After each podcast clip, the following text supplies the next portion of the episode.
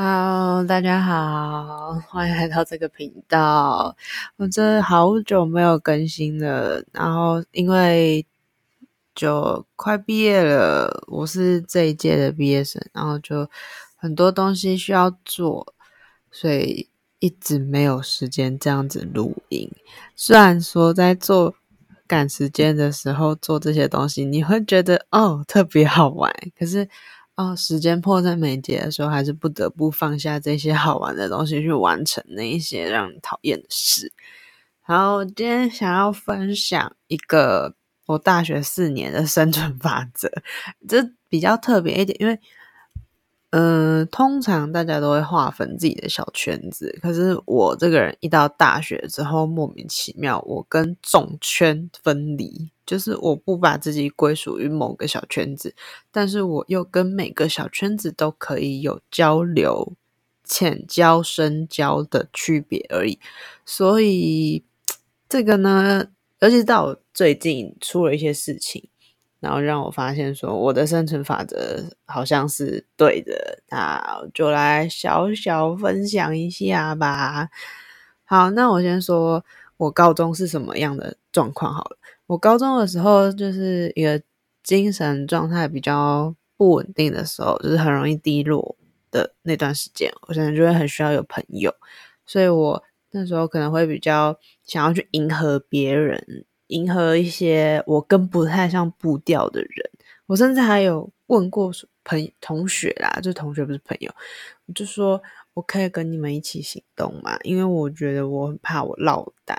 然后我们说好啊好啊，可是你知道我完全 touch 不在他们的点，就是他们哦笑的时候，我就笑点在哪里？然后不讲话的时候，嗯，我也不懂。然后我觉得跟着好累，我跟着他们节奏我跟不上。然后之后换了两个小女生，她们就是好闺蜜这样。呃，她们其实是六个闺蜜，然后被打散在三个班级。然后我们班就是其中两个。那我想要跟她们讲话的话，也会有一点吃力，因为他们也是还是那其他四个比较好嘛。所以我就是局外人，只要他们六个聚在一起，那我妥妥的就是站在旁边看，没有我的戏份。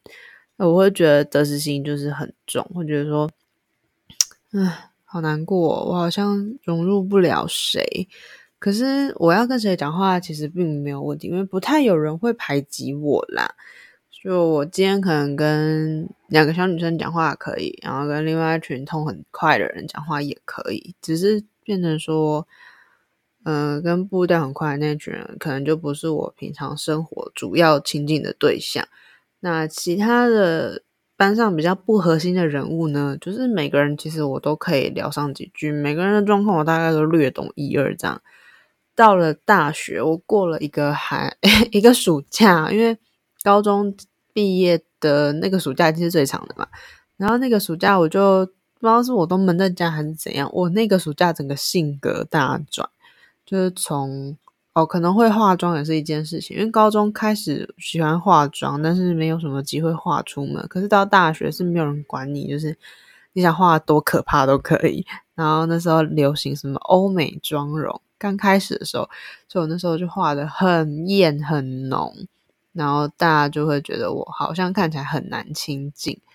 可是。会变成说，如果相反的，我主动去亲近别人，找别人讲话，通常不太会贴到别人的屁股，就不知道诶，反正我那时候的状态是，别人会偷偷的说：“诶，你认识他？他看起来很凶诶，他会怎样怎样吗？”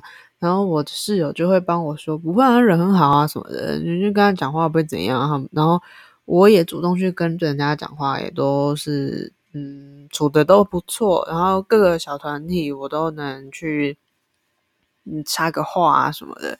就今天可能跟 A 吃饭，明天跟 B 吃饭，然后没有固定，可能就这段时间固定跟某个人之类，就但是不会说很明明白白的就知道看到我就会马上联想到另外一位你的好同学，这样不会把你们扣在一起，我就没有这个状况。嗯，然后呢，这件事情为什么我今天会想拿出来讲？就是因为我维持了三年几乎是这样的状态，我并没有跟谁特别的自成一党那样的感觉。但是到这学期的时候啊，因为一些小原因，我跟另外两个其实算是一大我一届的两个女生变成好同学。呃，他们有延了一届啦，所以就现在虽然说是同学，可是他们实际年纪比我大一岁。那两个的背景，我说的背景是说家庭啊，然后朋友圈比较有比较多的重叠。然后像我就 跟他们是嗯，除了班上就没有过多的重叠，因为毕竟他大我大我们一届。那他认识的人又会是大我，可能又更多届，然后往底下的他也不认识，我认识的也没有到非常之多，就是浅浅的略略懂略懂这样。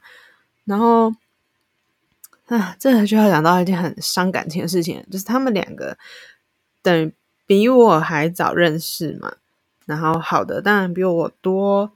那我原本跟 A 同学比较好。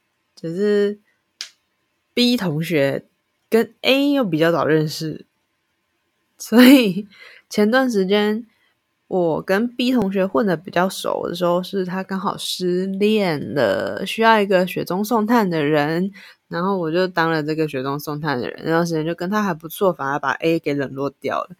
然后过了那段时间之后呢？哦，好，说实话，B 同学恢复的也是蛮快，一下子我不知道是我疏导的好，还是他是自愈能力强，反正他就不是没事，然后就跟 A，因为他们是住上下楼，就是我们都租在外面，都在同一个社区，可是他们住同一栋，又是上下楼的关系，他们两个感情当然是非常之好啊。然后像是我们那种密集做作业的时间，以前 B 还会约我说，哎，我们去某。那咖啡厅做事情好不好？还是去路易莎做个事？我就说哦，好啊。我觉得有人陪，有人做事还不错。甚至是我们回到宿舍继续做事情，还是开电脑视讯，互相监督。你在干嘛？你有在做吗？你画到哪里？都是超级好朋友的感觉。然后就是因为这样，所以他开始比较进入他自己的状态。然后跟 A 交情又恢复的时候，我就觉得有一点得失心。可是我会就是提醒自己说，嗯，我怎么会有这种得失心？